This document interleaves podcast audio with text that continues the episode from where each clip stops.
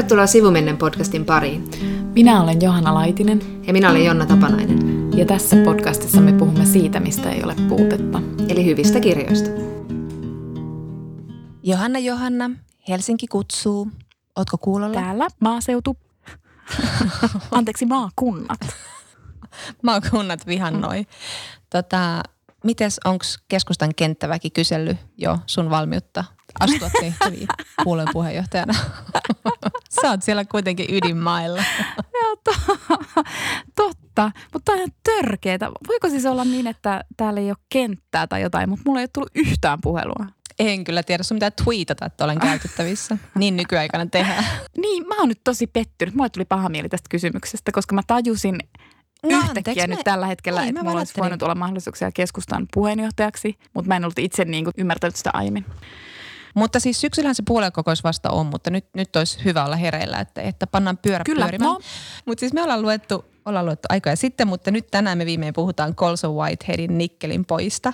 Kyllä, ja Joo. minulla on sinulle ähm, koodisana, joka tulee leimaamaan meidän syksyämme, koska meidän täytyy opetella Norjaa syksyllä. Joo, Koodisana niin. on Morgenstjernen. Tiedätkö, mikä se on? En tiedä. Tai siis tiedän, mikä se on, mutta mä en tiedä, mitä se tarkoittaa.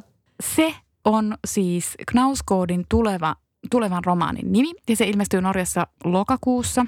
Mä en tiedä, milloin se ilmestyy Suomessa, mutta siis Joo. Norjaksi se nyt sitten luetaan. Mä tiedän, että tässä romaanissa seikkailee joku kirjallisuustieteen professori ja joku taiteilija ja joku mystinen tähti. Eli Morgenstjernen. Ahaa, okei. Okay. Morgenstjernen, joo.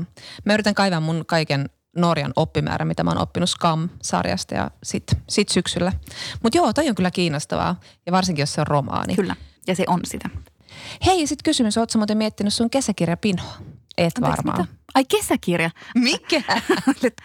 no siis enpä kyllä ole, mutta kun tosissaan mä olen täällä maaseudulla – niin minä olen niin. siis hyvin, hyvin etäällä noin 500 kilometrin päässä minun kirjahyllystäni. Niin, aivan. Keskusta-vaikuttajien muistelmat olisi nyt hyvä lukea. Anteeksi, nyt mä lopetan tämän jauhamisen tästä, mutta tämä on jotenkin pinnalle. Pääministerin morsiamme. Sen. Joo. Se pitäisi lukea. Ai mä unotan ton kirjan. Herra Jumala, Matti Vanhanen on kohta No, ei mennä siihen. Mutta me ollaan katsottu normal people, niin kuin kaikki itseään kunnioittavat ihmiset, meinasin sanoa. Mutta siis aika moni on sen katsonut ja aika moni on pitänyt. Mitä sä pidit? Mä pidin siitä tosi paljon. Mehän puhuttiin siitä, tähän perustuu siis Sally Roonin kirjaan nimeltä mm. Normal People ja Sally Rooney on ollut kirjoittamassakin tätä käsikirjoitusta tähän TV-sarjaan.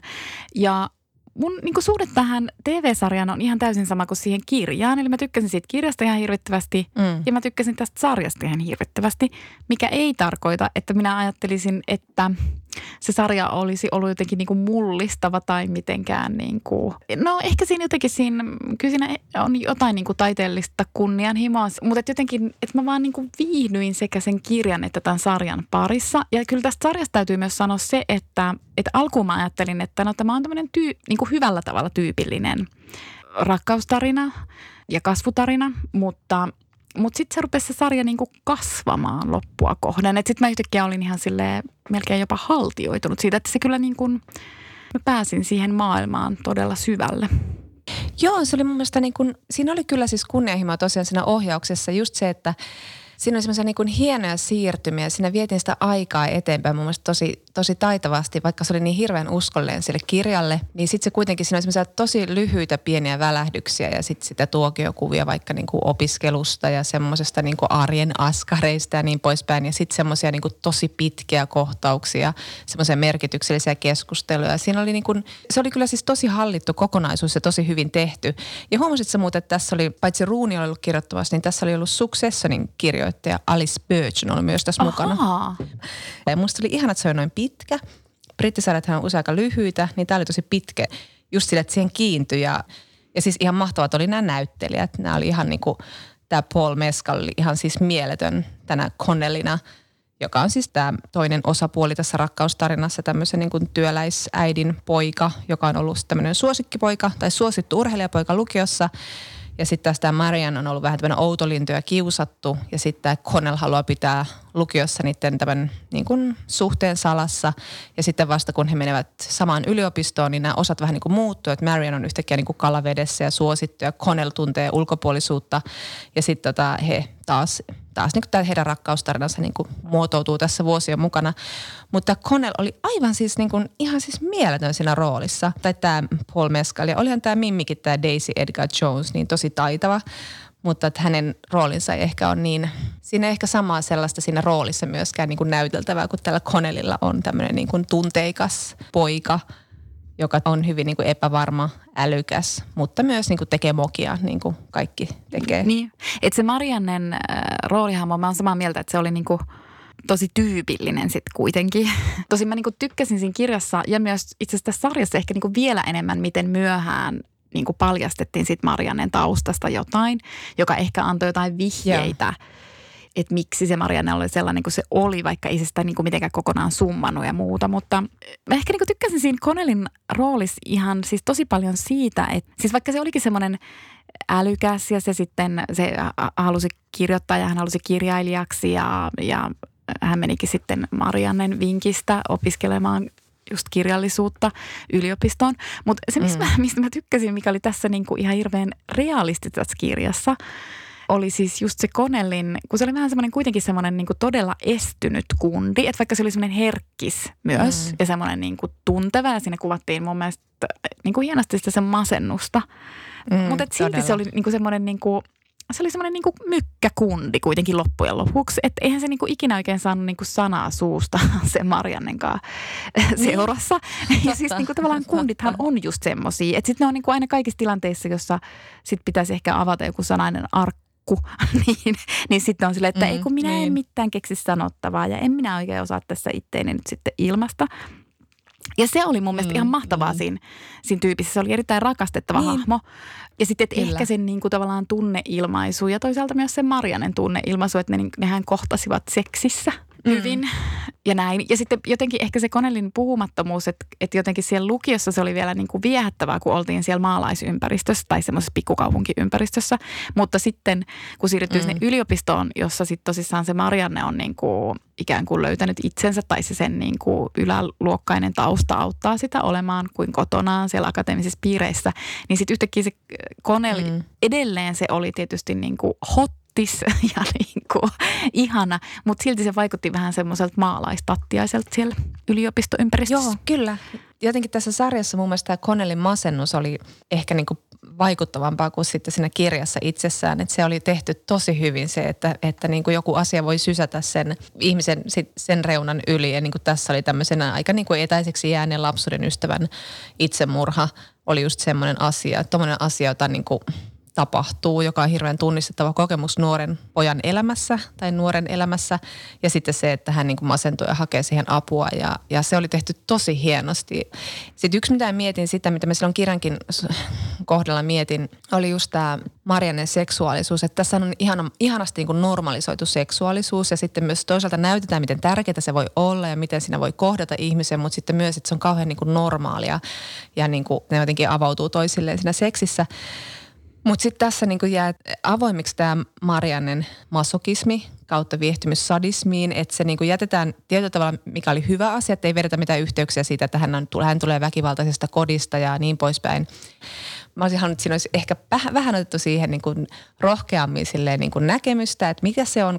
Se jäi edelleen ihan hyvällä tavalla avoimeksi se, että mistä se kumpuaa ja se voi kummuta vähän sitä Marianen taustasta, mutta se voi olla myös ihan aitoa viehtyvyystä sellaiseen. Mutta sitten mulla oli tässä yksi, yksi kohtaus, oli myös hieno, kun tässä oli tämmöisiä pieniä kohtauksia ja tuokiokuvia. Sitten oli niinku ihana semmoinen, että Marian ja Connelli on taas, ähm, Connell on taas lähe, lähentynyt ja sitten ne kohtaa siellä pienellä paikkakunnalla, en muista sen nimeä enää. Ne on siellä molemmat kesä ja sitten ne jotenkin niin kuin ovat mukaan ystäviä ja sitten ajautuvat seksiin. Mutta jotenkin ne on semmoisia niin näkee siinä sen, että ne on vielä niin kuin – tosi lapsia tavallaan, mutta niin kuin nuoruuden ja aikuistumisen siinä, just siinä välimaastossa. Että ne on siellä Konelin pienessä huoneessa. Connell katsoo jotain niin kuin futista ja Marianne makaa siinä sängyllä ja on kuuma ja sitten se Connell hakee niille jätskit ja ne istuu sukat jalassa siinä Connellin kapeassa sängyssä ja puhuu ja sitten ne harrastaa seksiä. Jotenkin niin kuin aivan järjettömän mm. tunnistetaan nuoruuskuva, semmoinen niin kuin hetki, joka on niin kuin täynnä ja hirveästi kaikenlaisia merkityksiä ja siinä on niin kuin se Mariannen toive enemmästä ja niin poispäin. Ja sitten aina se, että niillä aina tulee jotain semmoista niin kuin kitkaa siihen suhteeseen.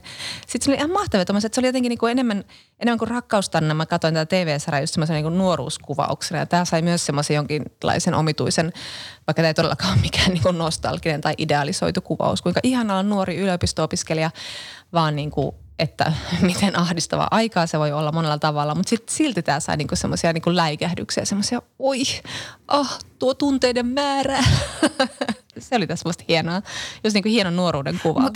Mutta mut, siis mä kyllä katsoin tätä, sitä yliopistokuvausta esimerkiksi niin kuin tosi romantisoituna kuvauksena. Jos mä muistelen itseäni yliopistolla ja sitten mä katson sitä Mariannea, jolla on niin kuin ihanat vaatteet koko ajan. Ja se on jotenkin todella hyvän näköinen ja kaikki on jotenkin tosi hyvän näköisiä. Ja joka puhuu fiksusti kirjallisuudesta joka tunnilla. Ja juo silleen, silleen vain kaksi lasia punaviiniä silleen, että hetkinen, omat muistikuvani ovat todella erilaiset silleen. Ja sitten juo jotain kolmen pennin tuoppia jossain tubesissa. Ja sitten toisaalta myös se, että, että tästä me ollaan puhuttu niin kuin ystävien kanssa tosi paljon, että se järkytys, kun menee yliopistoon, niin sitten ajattelee, että nyt kohta olen osa jotain intelligentsiaa. ja sitten ja sitten yhtäkkiä itsestä kuoriutuu joku semmoinen ylimielinen, näsäviisas opiskelija, joka on silleen, että no ei nämä muut kovin fiksuja ole.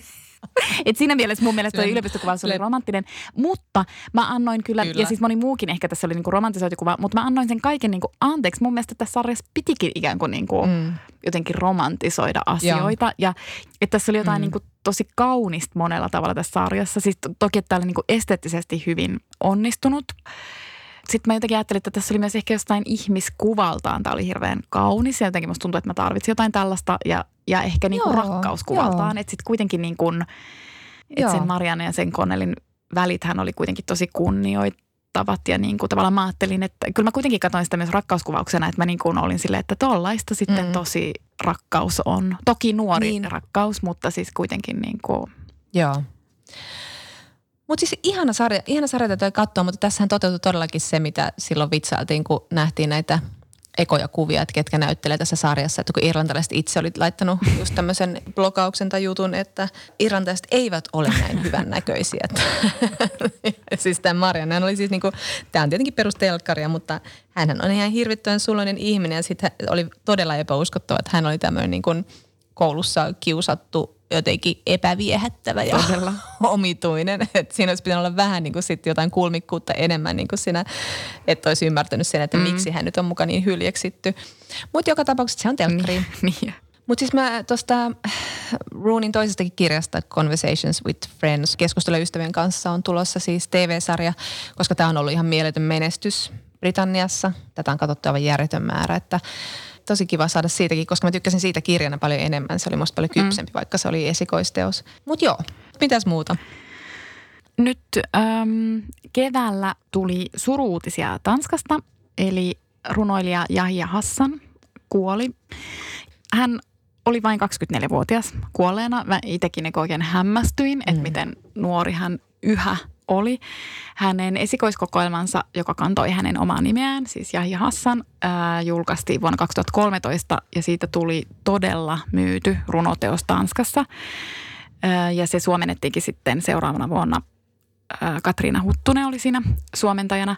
Ja niin kuin Jahja Hassan on ehdottomasti pohjoismaisen runouden kärkikastia, huolimatta siis hyvin, hyvin nuoresta mm. iästään. Ähm, varmasti moni tietääkin, mutta että tämä runojen puhuja tässä esikoisteoksessa niin ruoti hyvin armottomasti vanhempia, erityisesti isäänsä ja ruoti siellä islaminuskoa ja niin kuin sitten tavallaan tämä runojen puhujan isä oli hyvin uskovainen, mutta sitten hän oli myös väkivaltainen ja siinä mielessä niin kuin sit, siinä ruodittiin myös tämmöistä niin kuin uskonnollista tekopyhyyttä. Ja, ja tämän mm. Hassanin runot, ne oli niin kuin, tai ne on tosi raakoja.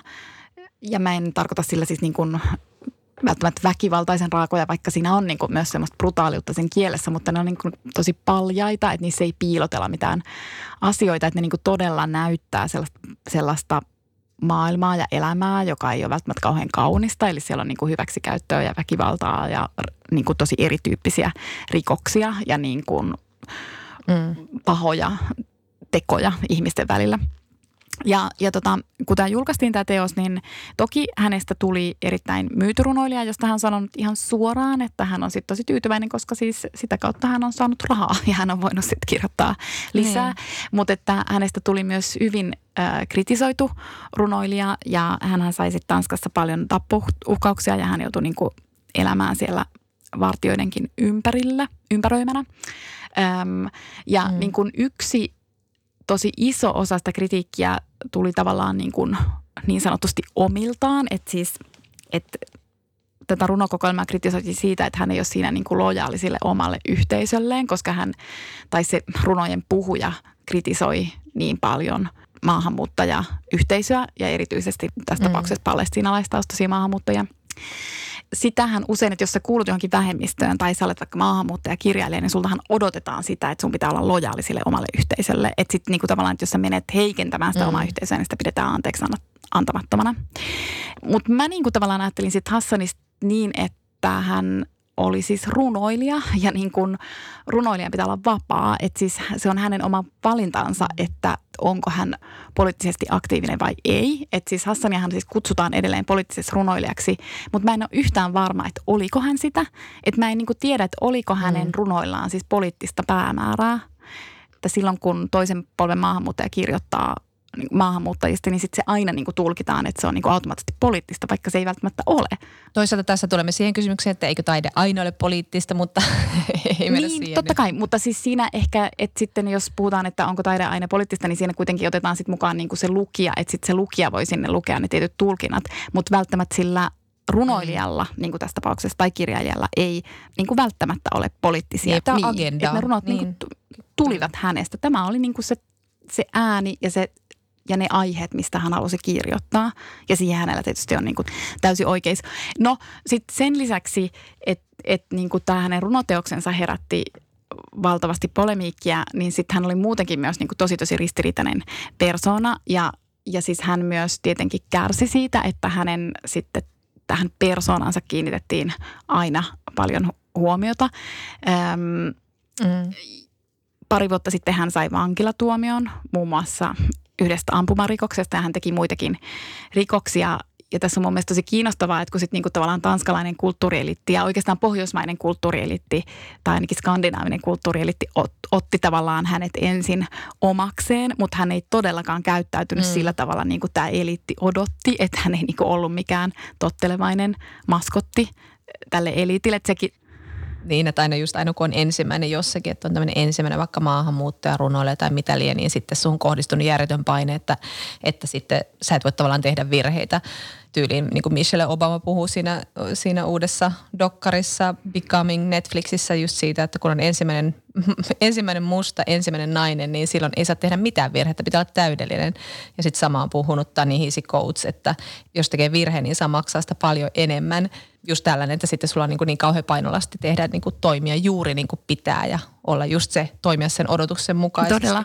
Että jos sä toimit ikään kuin sääntöjen vastaisesti, niin silloinkin sä ikään kuin vedät sitä koko omaa yhteisösi lokaan, koska sinua ei tulkita yksilönä, mm. vaan sut tulkitaan aina niin kuin sen sun oman yhteisösi niin kuin edustajana, mikä on tosi epäoikeudenmukaista. Mm. Mutta jos ihminen kuolee 24-vuotiaana, niin, niin ei voi sanoa, että, että me onnistuimme tai että tanskalainen yhteiskunta onnistui, mm. vaan että sehän on niin kuin automaattisesti tragedia. Tavallaan, että siitä Hassanista mun mielestä tekee myös erittäin kiinnostavan se, että hän niin kuin tavallaan myös osoitti, että myös runoilija voi olla rikollinen, mitä me ei ehkä välttämättä niin kuin mm. ajatella. Tai niin kuin mikä mm. vielä tärkeämpää niin kuin toisinpäin, että rikollinen voi olla runoilija ja vieläpä niin kuin yksi suurimmista runoilijoista. Mm. Ja tästä osoituksena on myös se, että hän kirjoitti viime vuonna siis Jahja Hassan kaksi nimisen runokokoelma ja se on tällä hetkellä, tai siis tänä vuonna ehdolla Pohjoismaiden neuvoston kirjallisuuspalkinnon saajaksi. Ahaa, okei, okay. joo. Mutta sitten mä mietin, että tavallaan se, mitä hänelle nyt tapahtui tänä keväänä, niin yhtäkkiä se tuntuu niin kuin äärimmäisen ajankohtaiselta, koska Yahya Hassanin kuoleman jälkeen ruotsalainen runoilija Atena Faruksad kirjoitti ikään kuin reaktiona siihen, että kun ihmiset reagoivat tämän Hassanin kuolemaan sanomalla, että on käsittämätöntä, että hän kuoli, niin sitten tämä Faruksad kirjoitti, mm. että itse asiassa se ei ole ollenkaan käsittämätöntä, että Yahya Hassan kuoli, vaan se, että hän ylipäänsä niin kuin eli. Hänen pointtinsa siis on se, että hänen mm. kaltaisensa yleensä aina kuolevat, eli siis niin kuin hän tarkoitti ikään kuin veljiään ja niin kuin ruskeita miehiä, mm. että miksi he aina kuolevat nuorena ja niin kuin niin. mahdollisesti oman käden kautta tai jonkun tragedian kautta. Ja yhtäkkiä kun me nyt näemme Black Lives Matter-liikkeen niin kuin kasvun lähtien mm. Yhdysvalloista, mutta, mm. mutta sieltä se on levinnyt muihin maihin, niin sitten se jotenkin tuntuu niin kuin todella, todella ajankohtaiselta. Niin. Ja tämä Black Lives Matter on kyllä ollut nyt tässä, kun tämä on nyt ollut tämän toista viikkoa nyt nämä, nämä isot protestit käynnissä, niin on kyllä semmoinen tietyllä tavalla, nyt kun moni, moni on kuvannut tätä, tämä voisi olla tämmöinen rasismin Me Too-hetki, että siis semmoinen tietty semmoinen havahtuminen siihen, että, että tämä, tämä asia, joka on aina ollut olemassa, niin ei sen tarvi olla, vaan siihen voitaisiin oikeasti puuttua ja siihen puhutaan sillä tavalla, että eli valkoiset ihmiset pohtisivat tätä asiaa ja jotenkin tässä on nyt semmoista niin kuin momentum-hetkeä. Mä todella niin kuin toivon, ei olisi väärin sanoa, että mulla olisi toiveikas olo, mutta jotenkin on semmoinen olo, että vitsi, olisiko tämä nyt se hetki, että jotain alkaisi oikeasti tapahtua. Tämä on herättänyt monia tunteita myös itsessä nämä uudet protestit ja muut. Ja nyt kun on tosi paljon haastettu just valkoisia niin kuin kelaamaan tätä asiaa ja pohtimaan. Ja mä oon lukenut tosi monia tekstejä just niin kuin netissä, jotka just näyttää, että miten olla niin kuin hyvä liittolainen, mutta että ei niin kuin sortua semmoiseen, että tuo aina itsensä keskiöön siihen keskusteluun, aina ne omat epämukavat tunteet ja muut. Mutta sitten tavallaan niistäkin on tosi kiinnostava puhua, että miksi tämä herättää. Tämä on herättänyt mussa jonkinlaisia semmoisia just epämukavia tunteita. Just siinä mielessä, että, että, että tulee vain semmoisia niin typeriä, yrittää asemoida itsensä johonkin, niin kuin, että niin kuin väistää vähän sitä syyllisyyttä ja sitä, että niin kuin, joo, kyllä, kyllä munkin pitää käydä tämä niin kuin keskustelu. Munkin täytyy kouluttaa itseäni lisää, mun täytyy lukea paljon enemmän ja, ja nyt mä oon niin kuin, oli, ottanutkin vähän listan semmoisia semmoisia, joita mun täytyy ottaa haltuun nyt enemmän ja, ja niin kuin lukea enemmän. Se on aina jotenkin ratkaisu niin moneen asiaan, mutta, mutta en tiedä, mitä sä oot ajatellut tästä kaikesta nyt? Mm, no ehkä mä kommentoin ekaksi sitä, kun sä sanoit, että sulla on vähän toiveikas olo, että sitten tänään sattumalta mä rupesin katsoa Yleltä sellaista sarjaa nimeltä Kuun valloittajat, eli se siis kertoo tästä Apollo 11, oliko se Apollo 11 lento vuonna 1969, mutta siis tämä ensimmäinen Voi olla. miehitetty lento siis kuuhun, jossa Neil Armstrong astui sitten ensimmäisenä ihmisenä kuun pinnalle. Ja mä rupesin katsomaan sitä dokumenttisarjaa ja mä luulen, että se osittain siis johtui siitä, että kun tuossa toukokuun lopussa tämä Space Xn Falcon 9-raketti lähti avaruuteen onnistuneesti ja niin edelleen, niin sitten ehkä se jotenkin niin kuin herätti mulle taas kiinnostuksena avaruuteen. No, sitten yllätyksenä tässä ja. sarjan alussa mulle tuli, siinä on ihan sen sarjan alussa, siinä on äänestäminen kansalaisoikeusaktivisti Ralph Abernathy. Ja hän sanoo mm. näin, ja tämä on siis vuonna 1969 sanottu lausahdus, että – Tämän päivän jälkeen voimme matkata Marsiin, Jupiteriin ja kauemmaskin avaruuteen, mutta niin kauan kuin rasismi, köyhyys, nälkä ja sota vallitsevat maapallolla, olemme epäonnistuneet sivistyneenä yhteiskuntana. Ja sitten niinku, sit mulle tuli vähän silleen niinku mm. toivoton olo, että okei, mm. tuosta on niinku 50 Kyllä. vuotta ja toi kommentti voisi, toi on niinku yhä täysin relevantti pointti. Eli siis niinku, Kyllä mäkin olen oikeastaan niin kuin mitun jälkeen odottanut, että milloin tulee joku tämmöinen Black Lives Matter-tyyppinen, siis oikeasti semmoinen hetki, jolloin... Joo, valkoiset niin, ottaa niin. osaa. Niin. Siis, ja nyt se niin, on se hetki. Niin. No, sitten yhtäkkiä mä huomaan, että, että mun itsenikin on niin kuin vaikea somessa tai jossain Instassa, missä mä nyt oikeastaan ainoastaan olen, mm. niin sitten reagoida siihen. Ja ehkä se mun vaikeus on johtunut sit siitä, että mulle tulee vähän semmoinen niin kuin likainen olo, että jos mä niinku postaan jotain, niin sitten mä rupean niinku miettimään mm. sitä, että miksi mä postaan, että postaanko mä siksi, että mä, että postaanko mä siis siksi, että mä oikeasti vaan haluan, että ihmiset näkee mut tietynlaisena ihmisenä ja että tämä liittyykin mun niinku mm. identiteetin rakentamiseen tavallaan tai semmoiseen niinku identiteettipolitiikkaan. Ja sitten mulle tulee silleen, että no jos mä en niinku tämän parempaan pysty, niin ehkä mä voin olla niinku kokonaan postaamatta mm. ja ehkä mä voin käyttää sen aikani siihen, että mä oikeasti miettisin, että miten mä voin tehdä – tälle asialle. Ja periaatteessa mullakin on niin kuin valtaa tässä maailmassa, että kyllä mä niin kuin pystyn tälle asialle jotain niin kuin mm. isompaa tekemään tai jotenkin, tai siis niin. uskon niin kuin, että vallankumous Joo, vallankumous kyllä lähde, mutta, mutta just tämä, että sitten tämä keskustelu tuntuu taas just siltä, että nytkö taas se huomio kiinnitetään niihin minun omiin vähän epämukaviin tunteisiin, niin sitä, että mäkin just mietin, että mä postasin jotain ää, Instaan ja mietin niin kuin tavallaan ihan se oli ihan semmoinen aito semmoinen, että haluan olla jotenkin mukana tässä, mutta sitten samalla tulee semmoinen epämukava, että pitäisikö mä ottaa tämä pois, että vaikutanko mä just siltä, että ne on homma hoidettu? Ja sitten toisaalta niin kuin puhutaan aina siitä, että pitäisi kuitenkin niin kuin olla äänekäs ja niin kuin – se, että on hiljaa, niin sehän ei, niin kuin Audrey Lordinkaan sanoi, niin sehän ei niin kuin suojaa minua tai se se ei auta mitenkään, mitään asiaa, jos, jos pysyy hiljaa, mutta sitten se, sekö on mun ääni, että mulla on joku musta neljä jossain instassa. Että tavallaan tämä keskustelu on jotenkin banaali ja sitten tavallaan tämä on semmoinen keskustelu, joka pitää ainakin itsekseen käydä, että miten ottaa osaa – ja, ja niin kuin onko se vain yksi osa sitä, että se saa olla yksi osa sitä, kunhan sitten se on myös muutakin, että se ei ole pelkästään sitä sellaista. Mutta mä ymmärrän myös tuon, että sitten siitä tulee just epämukava olo, että ei halua postata oikein mitään juuri tämän, tämän no mä en jaksa sanoa hyvä signalointia, koska se on musta asia, joka aina, jolla aina leimataan ihmisten yritys olla yleensä aika vilpittömästi mukana jossain asian, jonkun hyvän asian edistämisessä. Mutta joka tapauksessa. Ja nyt mä oon niin aloittanut tämmöisen pienen koulutusohjelman kotona. Mm. Just katsoin Netflixistä, että siellä tietysti oli nostettu nyt niin Black Lives Matter-ohjelmia ylös. Ja sitten mä katsoin nyt tämän Ava DuVernayn 13 lisäysdokkarin. Siinä haasteltujen ihmisten joukossa oli yksi tämmöinen asianaja, Van Jones. Ja se mun sanoi hyvin, että miksi niin Black Lives Matter on niin nerokasta, että – että just siksi, että siinä niin kun johtajuus on jaettu, eli sitä ei voi pysäyttää luodilla. Eli siksi tällä liikkeellä on toivoa, kun hän sitten haluaa käydä läpi, että, että toden totta, että niin kuin 60-luvulla yhden sukupolven kaikki nämä kansalaisoikeusliike, tämän mustien ihmisoikeuksien edistäjät niin, ja johtohahmot, niin heidät eliminoitiin, siis murhattiin just niin kuin no Martin Luther Kingistä ja Malcolm X murhassa niin kuin FBIn osuus on edelleen kysymysmerkki ja sitten on kaikki Black Panthersit ja niin kuin ihan kaikki. Kaikki Angela Davisitkin on koettu niin kuin yhtenä niin kuin suurena uhkana Amerikalle.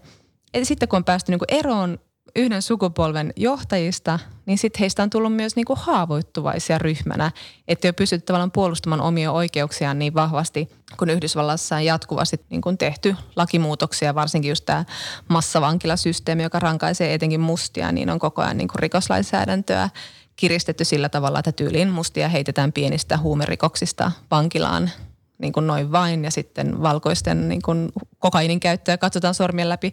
Mutta joka tapauksessa, että niin kuin tämä Black Lives Matter ei voi pysäyttää luodilla, niin siksi tämä Van Jones oli kerrankin niin kuin toiveikas, vaikka muuten hän niin kuin ei halua viljellä mitään niin kuin falskia toivosanaa. Hmm kun kuitenkin tämä historia on näin helvetin synkkää toistaa itseään. Mutta mutta tavallaan, tai siis toi on tosi hyvä, toi on niinku ihan todella tota, runollisesti vielä sanottu ja tiivistetty.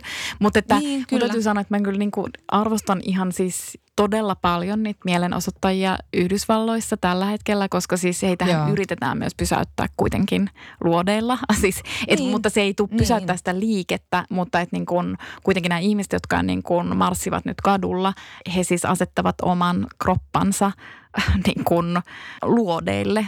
No toisaalta, jos me niin. mietimme, että mistä tämä koko liike on saanut lähtöönsä, niin mustille kropillehan se on niin kuin arkipäivää. Ja just tuossa Duvernayn dokkarissa, kun itse näytettiin tavallaan, että, että joo, että on päästy orjuudesta eroon 1265 ja sitten, mutta sitten sitä seurasi lynkkaukset ja Jim Crow ja, ja niin kuin uusia, uusia systeemejä, joilla niin kuin kontrolloitiin just mustia ihmisiä ja käyttiin valta heitä kohtaan. Ja sitten, sitten tavallaan niin kuin koulutettiin ihmiset myöskin niin kuin ajattelemaan mustaa miestä rikollisena. Luotiin se semmoinen myytti mustasta miehestä, joka on niin kuin uhkaava ja pelottava ja vaarallinen – tämä dokumentti oli jotenkin siis havahduttava, vaikka onhan näitä lukuja aina kerrotaan, mutta siis, että, että joka kolmas musta nuori joutuu vankilaan, niin olihan se niin kuin aika silleen, mitä. Että nyt nykyisin niin kuin on vankeuslaitoksen piirissä enemmän mustia kuin oli aikoinaan orja 1850-luvulla. Että se on aivan järkyttävä se määrä. Ja sitten kun se tarkoittaa sitä, että Että jos sä joudut vankilaan, niin sit sulta viedään niin kuin myöskin tavallaan kansalaisoikeudet, että et sä perusta bisnestä tai vuokraa tai äänestä tai tee yhtään mitään.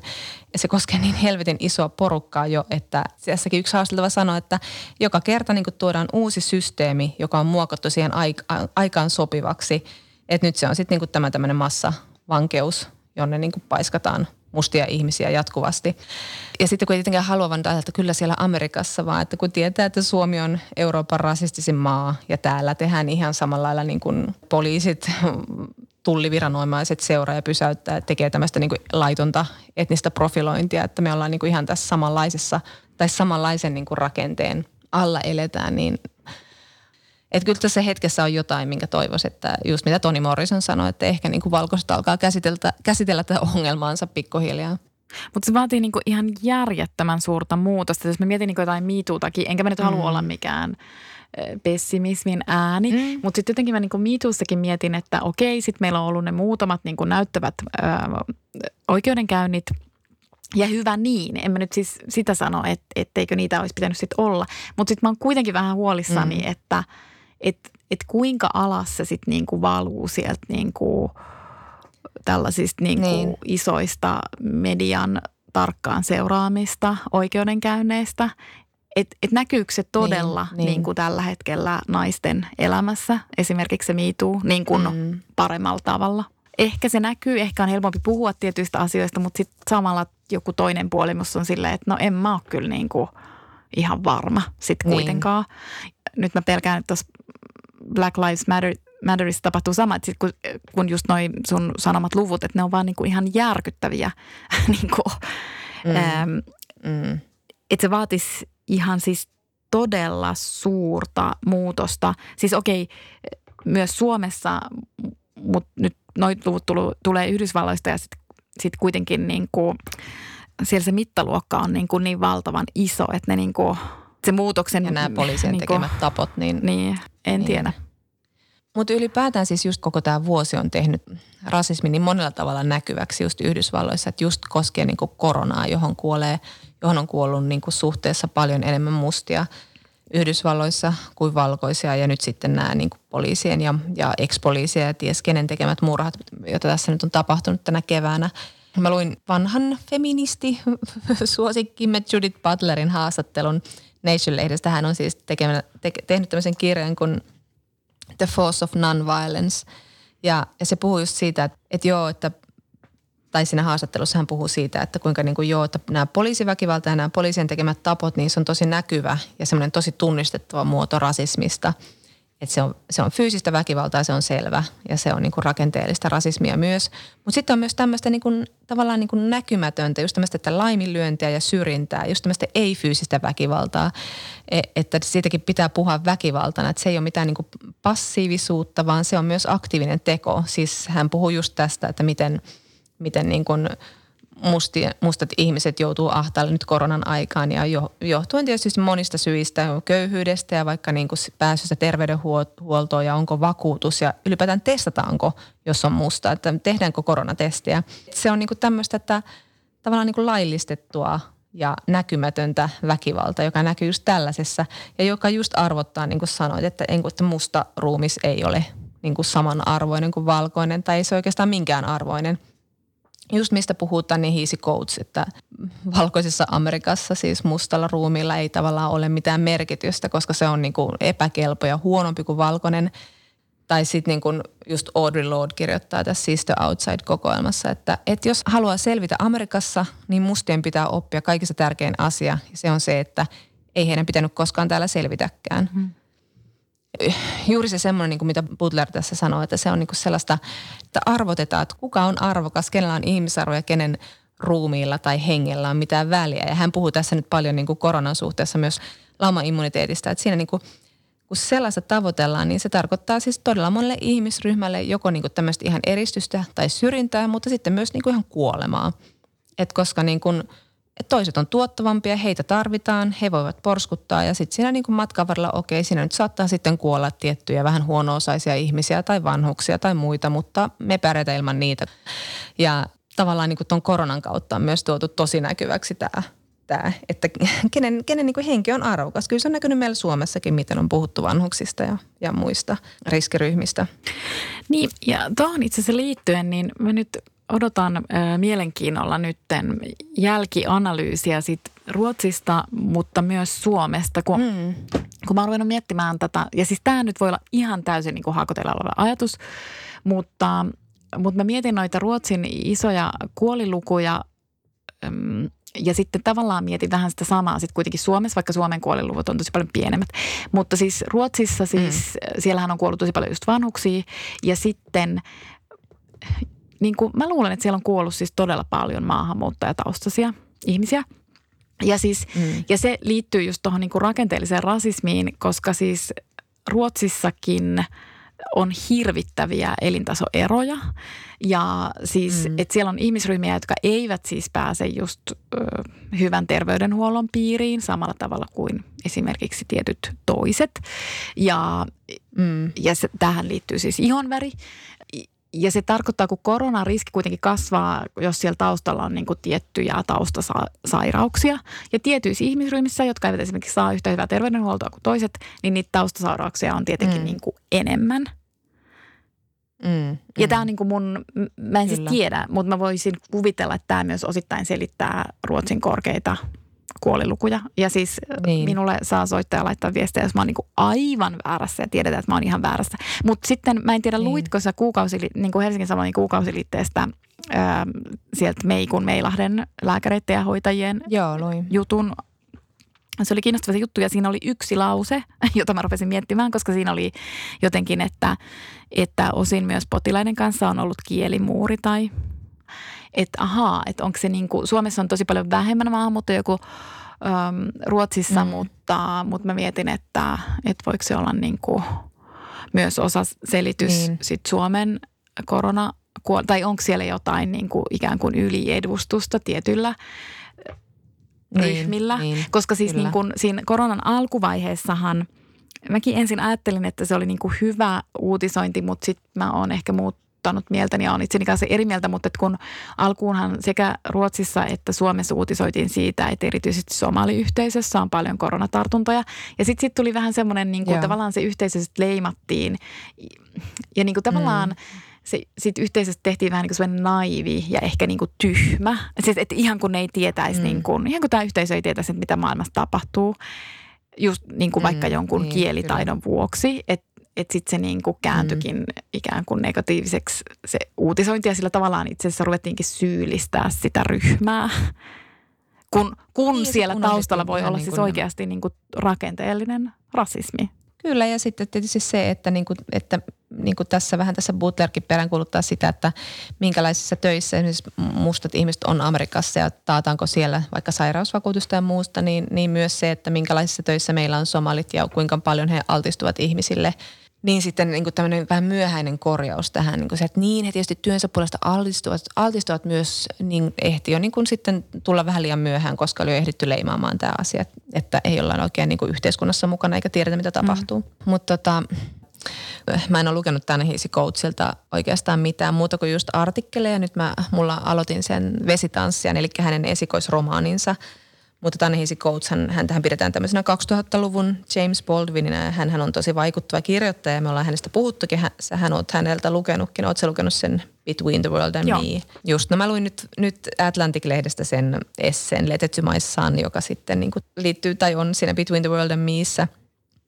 Vähän muokattuna tämä essee, mutta se just niin kuin, hän kirjoittaa siinä esseessä siitä, että niin kuin, että hän nuoruudessaan tottui siihen, että aina näytettiin heitä, heidän niin kuin näitä tämmöisiä niin kuin kansalaisoikeustaistelijoita ja puhuu siitä, että miksi heidän pitää aina olla niitä väkivallattomia ja just niitä rakentavia ja niin poispäin. Ja tavallaan mä niin kuin ymmärrän senkin niin kuin nekin äänet, mitkä sanoo just siitä, että niin kuin, miten helvetissä tätä väkivaltaa vastaan taistellaan niin kuin väkivallattomasti, mistä niin kuin, mitä niin kuin Barack Obamakin perään kuulutti, että väkivallattomuus ja niin poispäin. Ja totta kai, mutta sitten jotenkin sen, mä myös ymmärrän sen, että niin kuin – miten tavallaan kun toi rasismi on myös niin kuin se on laillistettua väkivaltaa, että ethän sä niin kuin tavallaan laillisesti pysty hakemaan siihen edes niin kuin mitään korvausta tai hyvitystä, koska niin kuin lain, laintekijät on sua vastaan, että, että miten se niin kuin tehdään.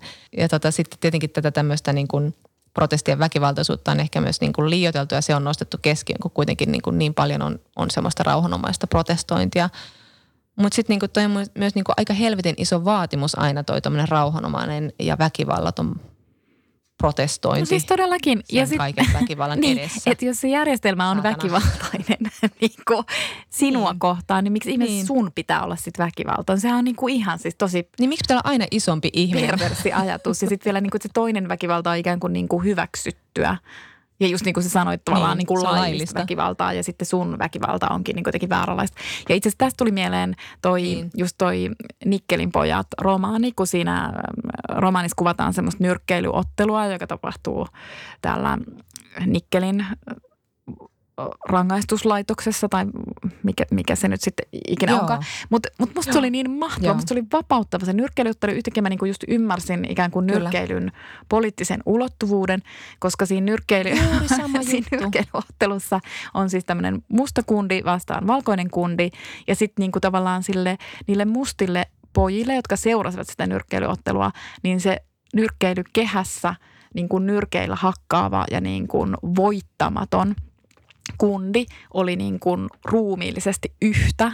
Ja siis mä niin ymmärsin Joo. sen, silleen niin kuin, että, että tietenkin, että siinä niin kuin tavallaan, siinähän se nyt oli sitten se väkivalta siellä niin kuin nyrkkeilykehässä.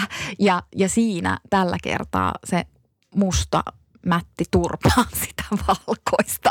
Ja se niin. oli oikein. Niin, että niin kuin melkein aina se musta poika voitti ja ne pääsee katsomaan. Sitten on se yksi hetki vuodesta, kun ne voi olla jotenkin silleen niin kuin me. Mm voitettiin ja me pärjättiin ja, ja se, oli, se oli tosi hyvä kohtaus tuossa kirjassa. Se oli ihan mahtavaa, mutta huonostihan He... siinä sitten kävi tälle mustalle nyrkeilijälle, niin, mutta kyllä. että sieltä heti tuli sitten tämän tota, väkivaltajärjestelmän rangaistus, mutta, mutta se oli kuitenkin se hetki. Kyllä. Ja se oli myös lukijalle niin kuin ihan...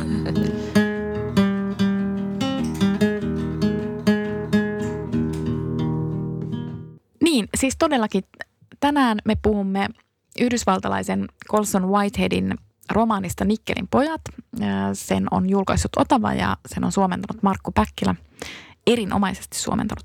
Ähm, Whitehead on erittäin tunnettu yhdysvaltalainen kirjailija. Hänellä on pitkä ura siellä ja ehkä hänen semmoinen iso läpimurtonsa oli muutama vuosi sitten ilmestynyt The Underground Railroad, joka on tulossa suomeksi – Sinulla on tästä joku tarkempi tieto kuin minulla. Eli ensi vuonna. Ja Joo, Whitehead vai. voitti tällä romaanilla Pulitzerin ja hän voitti myös tällä Nikkelin pojilla Pulitzerin, mikä on uskomaton ja todella todella hieno saavutus. En ihmettele, koska tämä on niin kuin, tämä teos on siis niin kuin, tästä voi sanoa, että tämä on suurta kirjallisuutta. Olen samaa mieltä. Ja siis tämä on nyt ensimmäinen kirja, jota mä luen häneltä. Mulla on ollut vuositolkulla hyllyssä hänen kirjansa Balladi John Henrystä ja hän on siis kirjoittanut seitsemän romaania ja, ja pari tietokirjaa, mutta tämä oli nyt ensimmäinen ja, ja sitten mulla on myös toi Underground Railroad, mutta mä nyt ehkä odotan sitten sitä suomennosta. Tämähän on myös Barack Obaman lemppari ja siis Colson Whitehead on ihan niin kuin suoraan tunnustanut – tämän myös, että Parakin niin kuin tämä suosittelu on myös nostanut häntä tämmöiseksi hyvin myydyksi kirjailijaksi ja hän on ihan mielissään tästä, että ei siinä mitään, mutta että tulee se muistakin ansioista todellakin kuin Barakin suosittelusta. Barak on influencer. se on vielä suosittanut meidän podcastia. No joo, olipa helvetin hyvä juttu. Sori. Mutta sit korkkaan oluen. Meidän pitää lähettää linkki tähän jaksoon sinne Obaman säätiölle. Ollaan sinusta paljon puhuttu. mutta siis tämän Nikkelin poetan, tämähän on siis, nyt voisi sanoa, tosi ajankohtainen romaani, mutta valitettavasti tämä on aina ajankohtainen romaani. Että se on siis, kuten nyt tuossa alussa puhuttiin, niin sinänsä mitään. Tietysti tämän uuden Black Lives Matter tulemisen kautta, tämä on tietysti niin kuin kiinnostavaa ja hedelmällistä puhua tästä. Tämä siis perustuu sillä tavalla tosi tapahtumiin, että Whitehead oli lukenut aikoinaan semmoisen pikku-uutisen – sellaisesta koulukodista, Dozierin koulukodista, joka oli siis perustettu 1900-luvun alussa. Ja se oli siis nimenomaan niin tämmöisten orpojen ja rikollisten poikien kasvatuslaitos. Ja sitten koulukodin takapihalta oli löytynyt haudattuna yli 80 väkivaltaisesti kuolleen pojan luurangot. Ja sitten niitä sitten alettiin kaivaa esiin ja sitten niitä pikkuhiljaa kerättiin myös niin todistajalausuntoja tästä paikasta. Nettiin. Ihmiset siis kertoi siellä tosi tarinoita, mitä, mitä tuolla, jotka olivat olleet siellä Dozierissa. Ja tämä koulu suljettiin sitten vasta 2011. Tässä koulussa oli siis myös valkoisia poikia, mutta se oli tosi tarkoin, niin kuin, siellä oli siis tosi tarkka segregaatio, että valkoiset oli omissaan ja mustat omissaan. Niin kuin tuosta nyrkkeilymatsista tuli ilmi, tietenkin nämä mustat pojat oli tukalammassa asemassa siellä koulussa, joka oli siis käytännössä tämmöinen rangaistuslaitos. Joo, ja tässä tämän romaanin aikatasosta voi sanoa sen, että tämä sijoittuu suurimmalta osalta 60-luvulle ja Floridaan, jossa tämä Nikkelin laitos sitten on, mutta, mutta tässä kuitenkin niin kuin tullaan ihan tosi lähelle nykypäivääkin – tässä ollaan 80-luvulla ja 90-luvulla myös välillä ja sitten tullaan nykypäivään sieltä 60-luvulta ja aina palataan sinne 60-luvulle. Se 60-luvun juoni on niin kuin tavallaan se pääasiallinen juoni ja se tapahtumapaikka ja ehkä se on niin kuin miljöiltään ja tunnelmaltaan vahvin. Että ainakin mulla oli aina mm. välillä vähän vaikeuksia siirtyä sinne nykypäivään ja se ehkä jollain Joo. tavalla jäi niin kuin ohuemmaksi ja etäisemmäksi se nykypäivä, mutta mä ajattelen, että sillä on kuitenkin tosi iso merkitys tässä kirjassa, että sieltä 60-luvulta tullaan sitten sinne hetkeen, kun tämä näkökulma henkilö on jo sitten niin kuin vanhempi ja hänellä on myös muuta elämää siinä takana. Ja tätä kirjaa siis leimaa siis tämmöinen niin kuin epäoikeudenmukaisuuden kokemus niin kuin henkilökohtaisessa elämässä, mutta siis yhteiskunnallisella tasolla, että – että just tämä päähenkilö Elwood, niin, joka on tämä näkökulmahenkilö, niin hänen kauttaan kerrotaan just tätä tarinaa. Ja hän on niin kuin lapsena tämmöisenä niin kuin tiskariapulaisena ravintolan keittiössä. Ja, ja vaikka niin kuin siihen, siihen mennessä rotuerottelua on jo niin kuin tämän kansalaisoikeuslain myötä alettu Yhdysvalloissa purkaa, niin silti se ei koskaan siellä tiskarina näe siellä ravintolan puolella mustaa asiakasta – että keittiö on täynnä mustia, mutta ravintolasalin puolella se aina vilkuilee sinne ja toivoo, että se näkisi joskus siellä mustan asiakkaan, mutta niin ei käy. Ja hän, hän on hyvin tämmöinen idealistinen tyyppi, tämä Elwood, että hän on siis, äh, asuu mummonsa kanssa ja mummo on antanut hänelle aikoinaan tämmöisen niin kuin vinyylilevy, jossa on Martin Luther Kingin puheita tai puhe – ja sitten hän saa myös James Baldwinin Notes of a Native Sonin ja, ja sitten hän niin kuin alkaa herätä tosi vahvasti tähän niin kuin mustien kansalaisoikeusliikkeeseen. Ja niin kuin hänen niin kuin tämmöinen, juuri tämä epäoikeudenmukaisuuden kokemus ja idealismi on tämän niin kuin semmoinen driving force. Jos mä äsken puhuin siitä Jahja Hassanista ja just siitä, että mä en yhtään tiedä, että on, oliko hänellä niin kuin poliittisuus niin kuin sinänsä agendalla, mutta tässä mä niin kuin ajattelen, että se on niin kuin, että kaikki toi poliittisuus se niin kuin solahtaa osaksi tätä romaania ihan siis täydellisesti. Että siinä ei ole niin kuin mitään semmoista päälle liimatun Just niin. oloista. Tai ei julistuksellista. Joo. Öm, ja sitten toinen asia, mitä mä niin mietin myös tässä, mitä sä just äsken kerroit, että tässä on siis niin kuin ikään kuin tämmöinen tosi, tosi tarina täällä taustalla, josta, josta Whitehead on inspiroitunut. Mutta että tämä on niin kuin ihan täydellinen esimerkki sellaisesta romaanista, että, että kirjailija on just ehkä nähnyt jonkun lehtijutun ja sitten ja sitten se todellisuus on hänen käsissään ikään kuin muokkautunut joksikin ihan muuksi, mutta että mm. lukukokemuksena se tietysti tuntuu niin kuin täysin todelliselta, mutta että tämä on niin kuin silleen, jotenkin tämä on niin kuin, kuten sanoin, niin su, jotenkin suuri romaani, vaikka tässä on vain parista sivua, mutta ja jotenkin niin semmoinen hienolla tavalla niin kuin vanhanaikainen romaani. Joo, ja tämä siis alkaa tämmöisestä ihan siis järjettömän epäoikeudenmukaisuudesta tapahtumassa, joka, jossa ei tietenkään ole mitään yllättävää. Eli tämä Elwood, hänellä on tämmöinen niin opettaja, joka näkee hänet ja huomaa, että tässä Elwoodissa on tätä idealismia, että hän haluaa haluaa oppia ja hän on kiinnostunut ja hän lukee paljon. Ja sitten tämä opettaja hankkii hänelle mahdollisuuden opiskella kollegessa.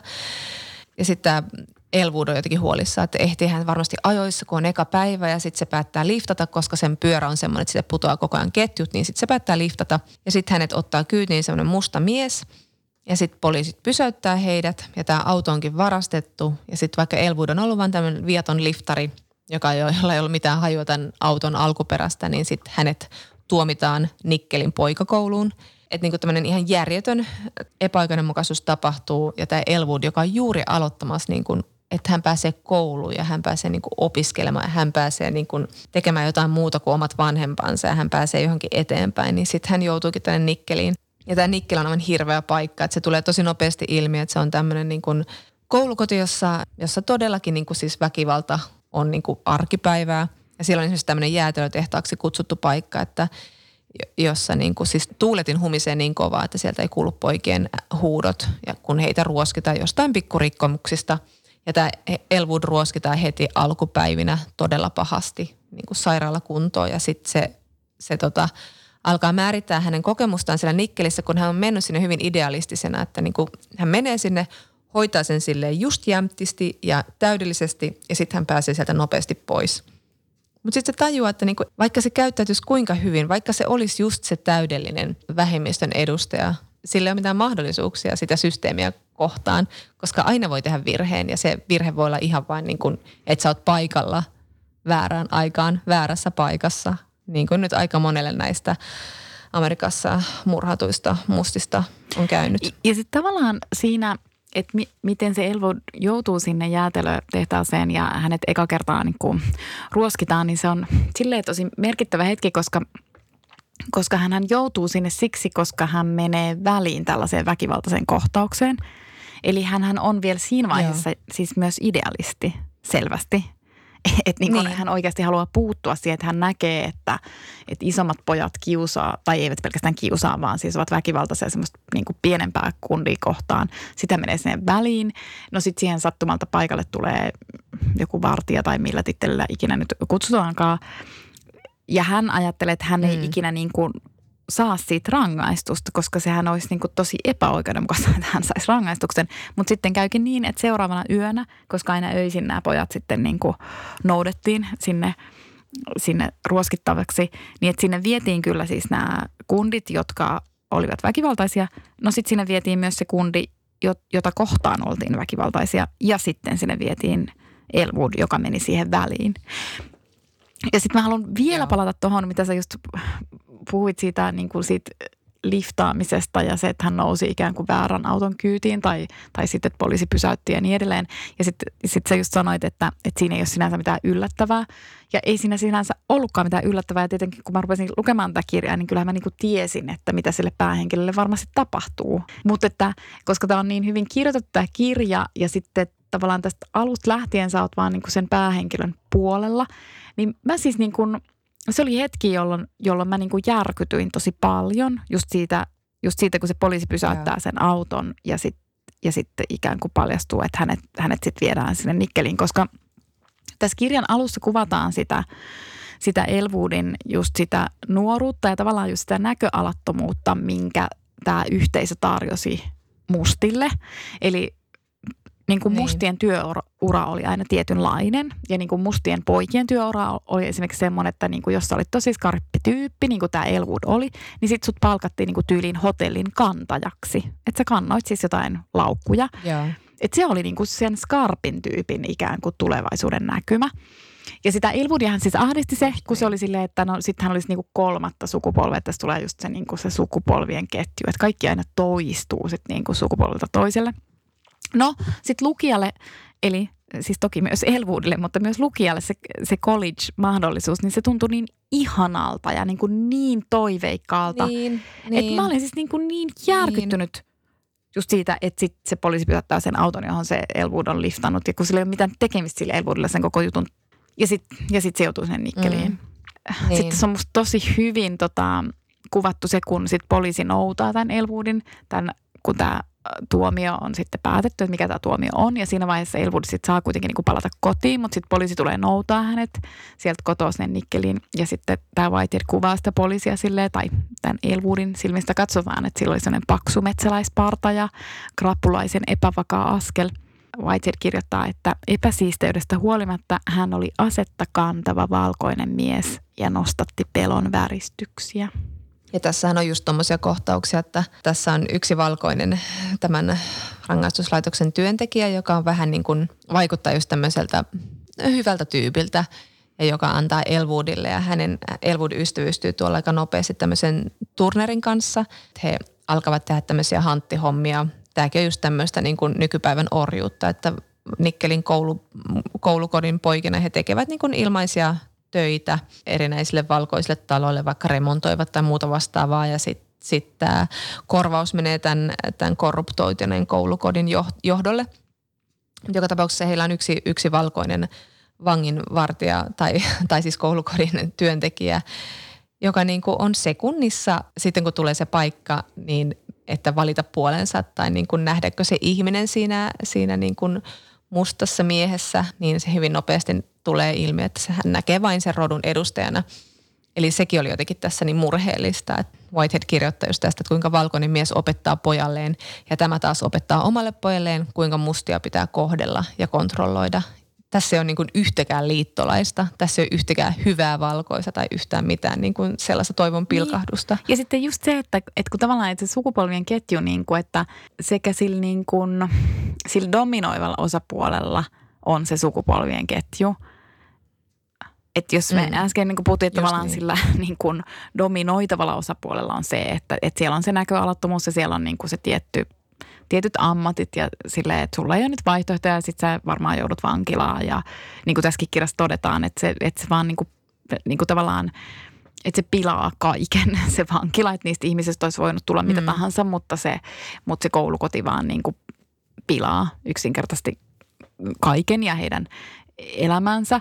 Ja sitten niin kuin tässä kirjassa myös kirjoitetaan siitä, että vaikka sieltä vapautuisikin sieltä koulukodista, niin sitten todennäköisesti sun tie vei vaan niin kuin vaikeuksiin. Mutta just toi, että sitten, mm. tämä on lainaus tuosta kirjasta, että miten se, niin kuin se, myös se dominoivan puolen ikään kuin viesti kapula sit siirtyy aina niille nuoremmille. Eli Whitehead kirjoittaa, että niin. isät olivat opettaneet pojilleen keinot pitää orjat kurissa, välittäneet julman perinnön seuraavalle sukupolvelle. Orja on erotettava perheestään – Häntä on ruoskittava, kunnes kaikki muu unohtuu ja hänet on pidettävä kahleissa niin, ettei hän tiedä muusta. Ja, ja sitten se, että mitä nyt äsken puhuttiin siitä, että niinku, miksi, pitää, miksi pitää vaatia sitä väkivallattomuutta, jos niinku koko maailma vastaa ja kohtelee väkivallalla, niin tämä päähenkilö tässä pohtii, tai Elwood pohtii just tätä asiaa, että, että kun hänelle, hänen oli nuorena tehnyt niin hirveän vaikutuksen Martin Luther Kingin puheet – joka korosti rakkautta ja, ja just tämmöistä väkivallattomuutta. Ja sitten se muistaa, kuinka se nuorena etsi Martin Luther Kingin käyttämän sanan akabe tuosta sanakirjasta ja, ja se luki, että se tarkoittaa jumalallista rakkautta ihmissydämessä, epäitsekkäintä ja korkeinta rakkautta.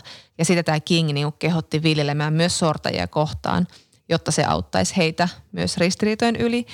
Ja tätähän myös James Baldwin on puhunut tästä tämmöisestä rakkaudesta, joka kuitenkin siis ei hyväksy asioita, vaan tähtää niin muutokseen, mutta kuitenkin, että se Elwood, niin idealisti kuin se olikin ja kuinka paljon se ihailikin Kingia ja Baldwinia, niin se, se just, tai kuunteli tämän Kingin puheita ja, ja sitten se oli silleen, että Elwoodille, kuten kaikille Nikkelin pojille, elämä oli kärsimyksen kestämistä. He hengittivät kärsimystä, söivät sitä, näkivät siitä unta. Koko elämä oli kestämistä. Muuten heidät olisi perinnyt hukka. Vieksemiset, raiskaukset, loputon kuurnitseminen. He kestivät kaiken. Mutta että pitäisi vielä rakastaa niitä, jotka yrittävät tuhota heidät. Kenestä oli sellaiseen hyppyyn? Elwood pudisteli päätään. Se oli kova vaatimus, se oli liikaa. Niin, kuten äsken sanot, tai puhuttiin, niin että se on tosi ymmärrettävää. Ja no sitten mä mietin sitä Kingia ja Baldwinia.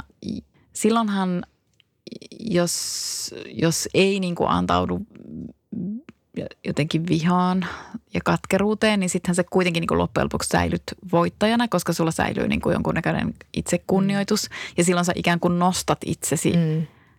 muiden yläpuolelle kuitenkin. Että jos sä oikeasti olet silleen, että niin. et, et mä annan niin kuin minä vaan jaan rakkautta niin myös vihollisieni kohtaan, niin kyllähän sä siis moraalisesti olet heidän yläpuolellaan. We go high niin. when they go low. Ja sen takia tässä kirjassa on niin kuin tosi musertavaa, koska se Elwood on, oli niin idealisti ja siinä olisi ollut siis kaikki toi, että se olisi voinut olla seuraava King tai Baldwin. Mutta sitten siellä niin kuin aika kirjan mm. lopussa sitten kuitenkin niin kuin kuvataan sitä, että miten hän oli, niin kuin, se kertoja niin kuin kuvaa sitä, että miten hän oli, niin kuin, siis tämä Elwood oli loppujen lopuksi kuitenkin antanut periksi. Että, niin kuin, että se kuvaa mm. sitä, että miten hän piti katseensa maassa, varoi jokaista askelta. E, eli todellisuudessa hänet oli lyöty. Hänestä oli tullut yksi tohtori niin. Kingin vankilakirjeessä kuvailuista mustista. Vuosien sorron turruttamana hän oli sopeutunut tilanteeseen. Ja se oli just niin kuin tavallaan siis se, mitä ne valkoiset halus mm. myös. Tai siis sen takia se järjestelmä on sellainen, että mahdollisimman nopeasti halutaan niin kuin mm. ne dominoitavat ihmiset sitten vaan niin kuin painamaan katsensa maahan ja olemaan silleen, että yritän muka toimia järjestelmän mukaisesti tai että en halua herättää huomiota, en halua herättää Mm. ärsynnystä, en halua niin kuin herättää mitään, jotta siellä niin kuin pärjää ikään kuin siellä Niin. yhteisössä. Ihan kammottavaa. Tässä kirjassahan on siis lopuksi tämmöinen käänne, mutta mä en tiedä voidaanko puhua Ei, siitä se kummemmin. Ei voida, paitsi että, Ei että se oli mahtavaa. Mä rakastin sitä käännettä. Niin. Mä pidin se oli, siitä ihan tota, se oli jotenkin niin uskottava tietyllä tavalla, että vaikka se oli vähän sille, että mä tavallaan inhoan tommosia huijauksia, mutta sitten se oli niin helvetin uskottavasti tehty. Mäkin tavallaan. se, se oli niin helvetin hyvin rakennettu, että se tavallaan siis made sense. Mutta sitten vielä pakko sanoa tuosta lopusta, koska se oli jotenkin niin hieno sit, kun se sitoi sen alun, just siitä mistä puhun, että se kaipas lapsena tiskarina sitä, että se näkee siellä salissa mustan asiakkaan. Ja sitten se sitoi sen alun ja sen lopun. Tämä näytti tämän kirjan ja kirjailijan voiman just, että miten se tekee niin hienon lopun, joka ei ole yhtään nostattava, salakavalla tavalla kaunis. Että se niin kuin, mutta sitten samalla ei yhtään mitään valheellista toivoa viljelevää.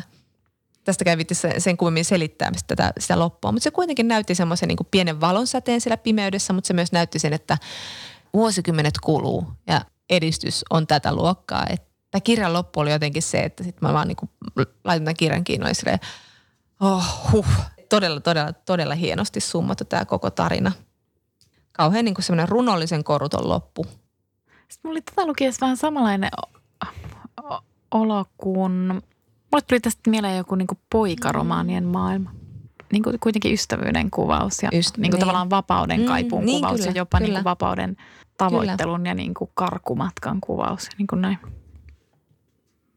Mä ajattelin vielä mainita Barack Obaman tässä vaiheessa ihan vaan siis pelaten sen varaan, että jos hän kiinnostuisi meidän podcastissa, mutta,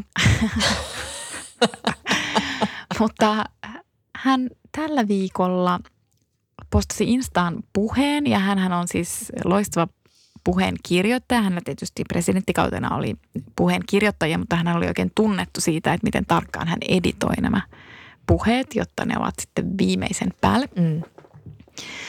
Vaikka täytyy sanoa, että välillä niin kuin ex-presidenttien tavat olla julkisuudessa on vähän sille väsyneitä, mutta, Mm. mutta jotenkin, mm. jotenkin nyt kun mä kuuntelin taas tuon Obaman puheen, niin sit, sit se jotenkin summasi tämän.